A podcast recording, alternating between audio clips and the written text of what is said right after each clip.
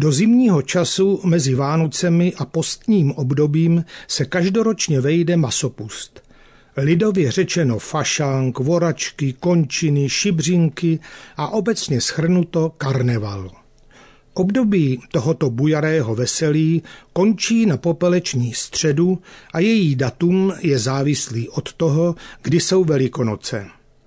Maškarních průvodů doprovázených hudbou bývalo dříve mnohem víc. I přes znovu oživení tradice na mnoha obcích i městech dřívější četnosti už dosaženo nebylo – Těšili jsme se vždycky na únor, kdy vesnicí procházel barevný dav možných i nemožných masek, který končil veselicí v Sokolovně. Únor se od ostatních měsíců liší tím, že má nejméně dnů.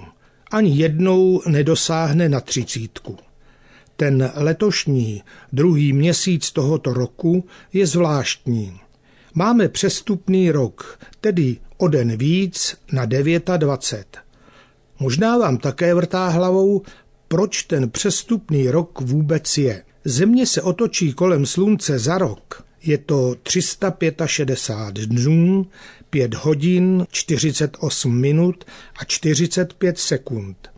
Z praktických důvodů je potřeba, aby to bylo celé číslo.